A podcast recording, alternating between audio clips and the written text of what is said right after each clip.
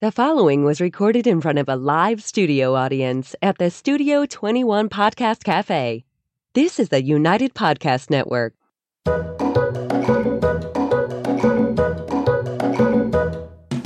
Welcome to the Quirky Dog Podcast, inspired by some of the quirkiest dogs you can ever imagine and the owners who love them.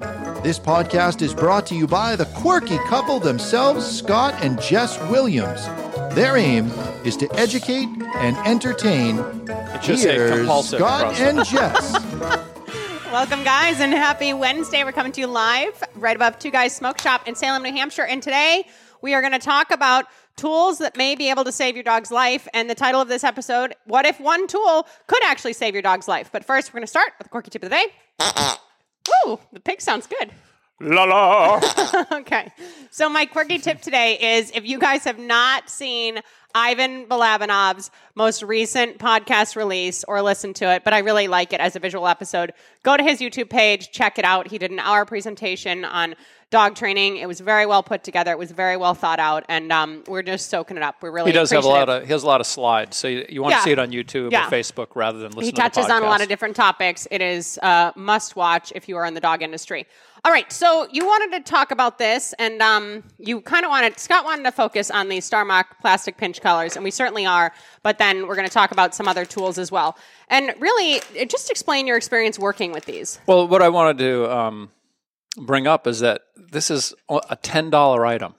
It's a ten dollar plastic pr- uh, prong collar or pinch collar that um, is incredibly effective, and it's much more user friendly and um, more accepted by my clients when I ask them. They have a dog that's pulling terribly. They've done a lot of different types of training, and they're not able to get a handle on a, a particular behavior. And I say, well, have you tried a prong collar?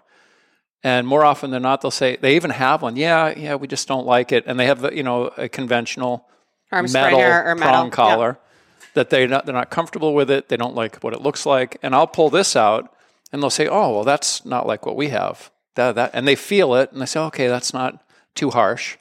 And I say, "Let's give it a shot." And if you use this tool with a little bit of skill, uh, you can make huge progress with most dogs. Probably 75% of the dogs I work with, that's all we need. And we can get a handle on all kinds of behaviors. And the people go walking happily ever after down the street with their dog. Yeah, and it is a good point that Scott brings up. I mean, literally, for a price point, um, the larges they come in large, which are a little bit uh, lar- like wider prongs, and then smalls.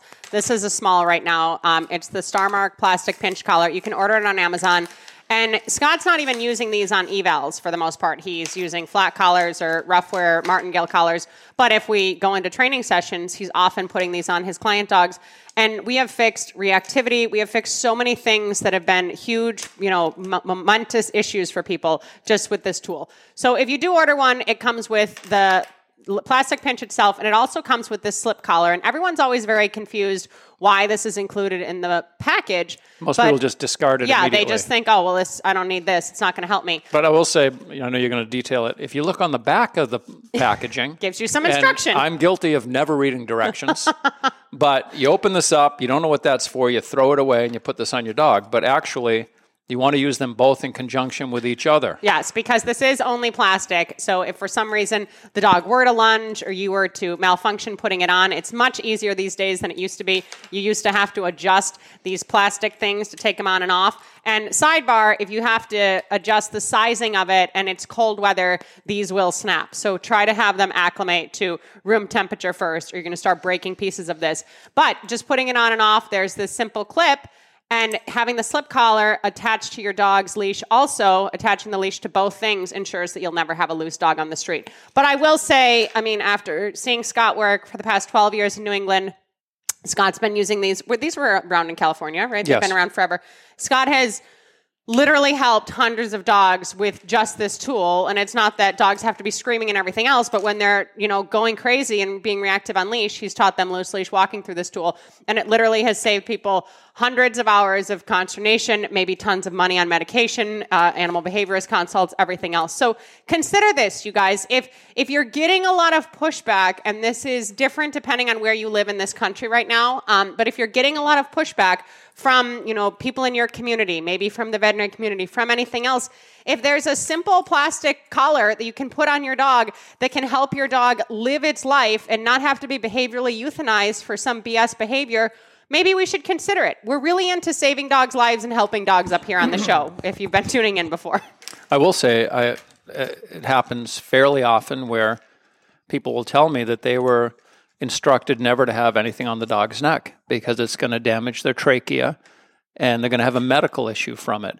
And I explained to them that a trained dog will not be pulling, yeah. will not be making any pressure on the trachea. If your dog has no training, I'd rather see the dog actually on a harness than choking itself, pulling everywhere it goes, and then de- actually developing a problem. Yeah. So, dogs that have never had anything on their neck, usually the training goes much easier than dogs that have a history of just dragging the people around by the by the neck. Yeah, completely. And you know, it, to each their own. It's your own dog, and if you have no issues, we're not advising that you do something that you're opposed to. One of the questions I prompted for this show is what who should dog owners trust above all else? And what should they trust above all else when it comes to training their own dogs? And that should be your intuition you guys. If something feels wrong to you intuitively or ethically or whatever else you should be making your own decisions for your dogs. No one else should be making those decisions for you. However if you're struggling if you've tried a bunch of things if you're just banging your head against the wall if you actually can't take your dog out in public anymore out on walks out on hikes anything else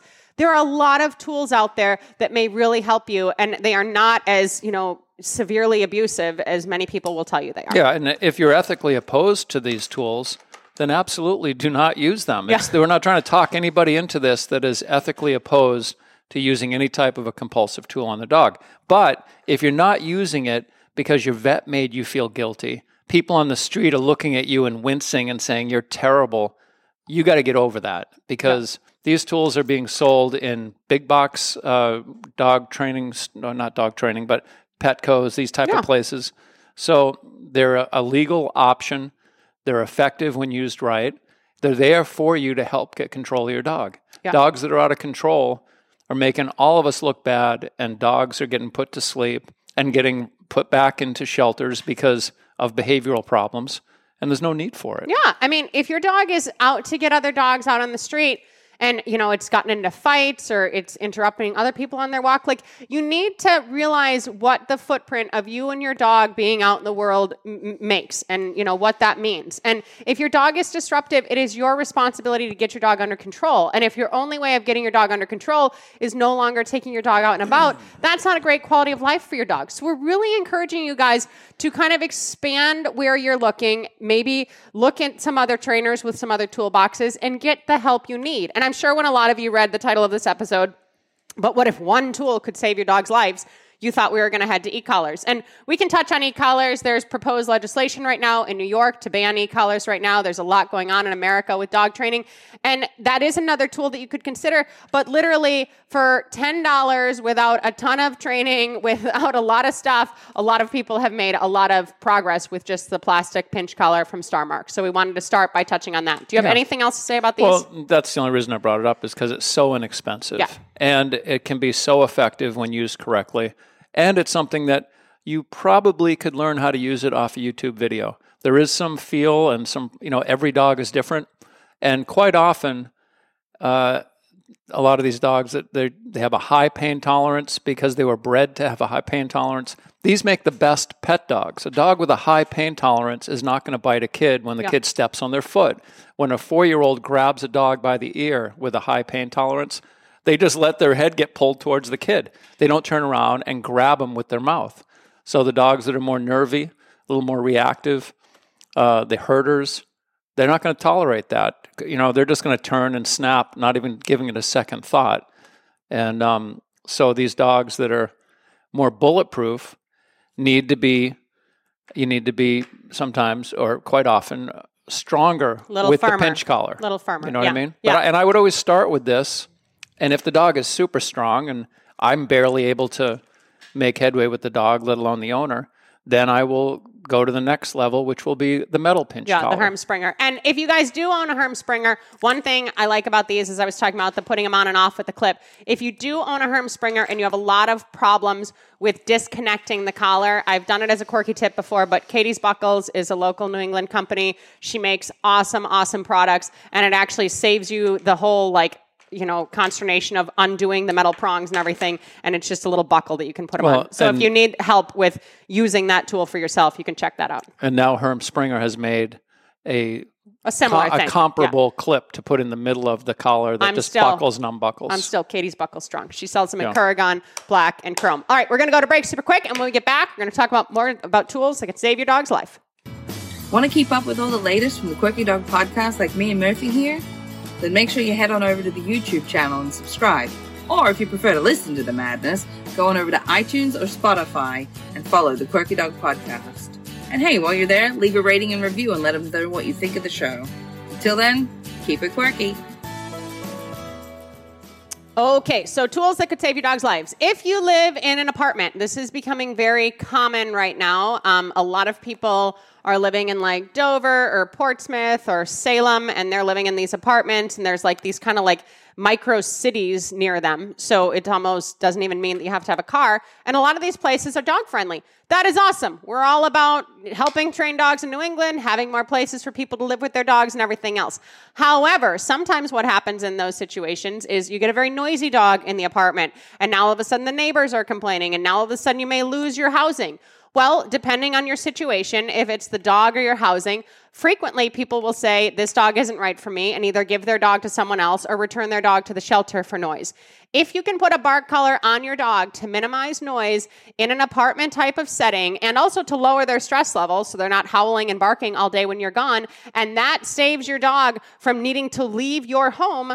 I think that that is a viable thing to consider. So we're going to take the plastic prong and extend it to some other products out there because there are a lot of good products out there that can help dogs, and there's a lot of propaganda against them. Yeah, and I would say with the bark collar, I would certainly go with electric. I would use a Garmin uh, as a first choice. Yes, the BarkLimiter bark is our go-to. We've said that a million times. and um, you know introduce it to the dog when you don't need it, but when you're there to supervise it and um, Or when you pretend leave, like Yeah, maybe you're dog- there, you go out the door for five yeah, minutes. and you're and you're working the dog through this um, learning phase, which is relatively short, but sometimes can be more. It's harder on the owner than the dog itself. They hear the dog yelp, they're like, "Oh my god, the dog is hurting." But the thing is, a dog that howls and barks and cries and scratches all day long is having way more stress Yeah. than a dog that got corrected for 30 seconds and now just relaxes and realizes Goes and takes a nap I better couch." not howl anymore because that's not pleasant Yeah. for me. Yeah, And then they just go to sleep. So a bark collar is a very viable option for that, you guys. This is happening quite frequently now with a lot of dogs in a building, and all those dogs have to get along, and the neighbors can't complain. Invisible fences. Good one to bring up. If you have a dog that is constantly taking off, there are some neighborhoods now in this country that will not allow you to put fences up. They're very hoity toity. We don't like the look of fences. We can't have fences, everything else. if you have a dog who either is pulling out of your hands on leash or constantly chasing deer and running away from your property, an invisible fence is a viable option that could save your dog's life from getting into a very serious fight with another dog, from getting hit by a car to being lost, a lot of different things. So that is something to consider. There's a lot of different companies out there. We're not going to delve deep into that right now. The is it the Halo collar that you can create your own invisible fence with? Yes, I don't have direct experience yeah, with that. but there's there's a lot of different companies. You guys will have to research that on your own. That is a very viable thing. And people that are just very cavalier about like, oh yeah, my dog runs out the door. He runs down the street. He normally goes to the neighbor's house, and that's happened, you know, a dozen, two dozen, three dozen times. You guys are lucky. You guys are lucky people, okay? Having a dog that gets hit by a car and he gets severely injured or killed is very, very upsetting. So be conscious of these things. If you're having an issue like that, you may have to implement a tool for your dog's safety because it is important to us that we keep dogs alive and that we enjoy living with them. That's part of why we own dogs. And you want to be a good neighbor. You may not care that your dog runs off the property and goes and visits the neighbor's dog every afternoon. They may not like your dog running Yeah. into the yard with their four year old kid and their, the two dogs are running around in the yard. Uh, they shouldn't have to deal with that. Their dog is staying in that yard. you should be keeping your dog in your yard. Yes, uh, Be neighborly, yeah, neighborly. just- Whether you're in an apartment or a house or whatever you are, being neighborly is important. Um, so yeah, we do not personally use invisible fences. That is not something that I don't think we'd ever do. We often live when we have openings and everything where our dogs can run, but we have control of our dogs, and our dogs are listening to us because they have a recall. If you Well- do not have a good recall on your dog and you're just letting your dog out to go, an invisible fence may be where it's at for you. Yeah. One of the reasons that I, I don't like the invisible fence is because I don't want my dog to get overstimulated in its own property by barking or Yeah. at other barrier- people, places, wildlife. Yeah. Wild. The thing about an invisible fence is that other dogs can come onto your yard and mess with your dog and then run away, and your dog might want to chase them and can't, and it can be a problem that way. So what we typically do is, like we are, we're on a big piece of property right now. We make a, a little dog yard so we can let dogs out in the morning unsupervised, and they can go potty and pee, and then come in. Then we have our uh, unfenced big property where we can go out with our dogs and hang out for two or three hours, but they're supervised by us. Yeah. They don't have a desire to run away because they've never experienced that in their life. We don't allow them to run away, but they also want to be with us. So we can sit outside. I can have a cigar, do any.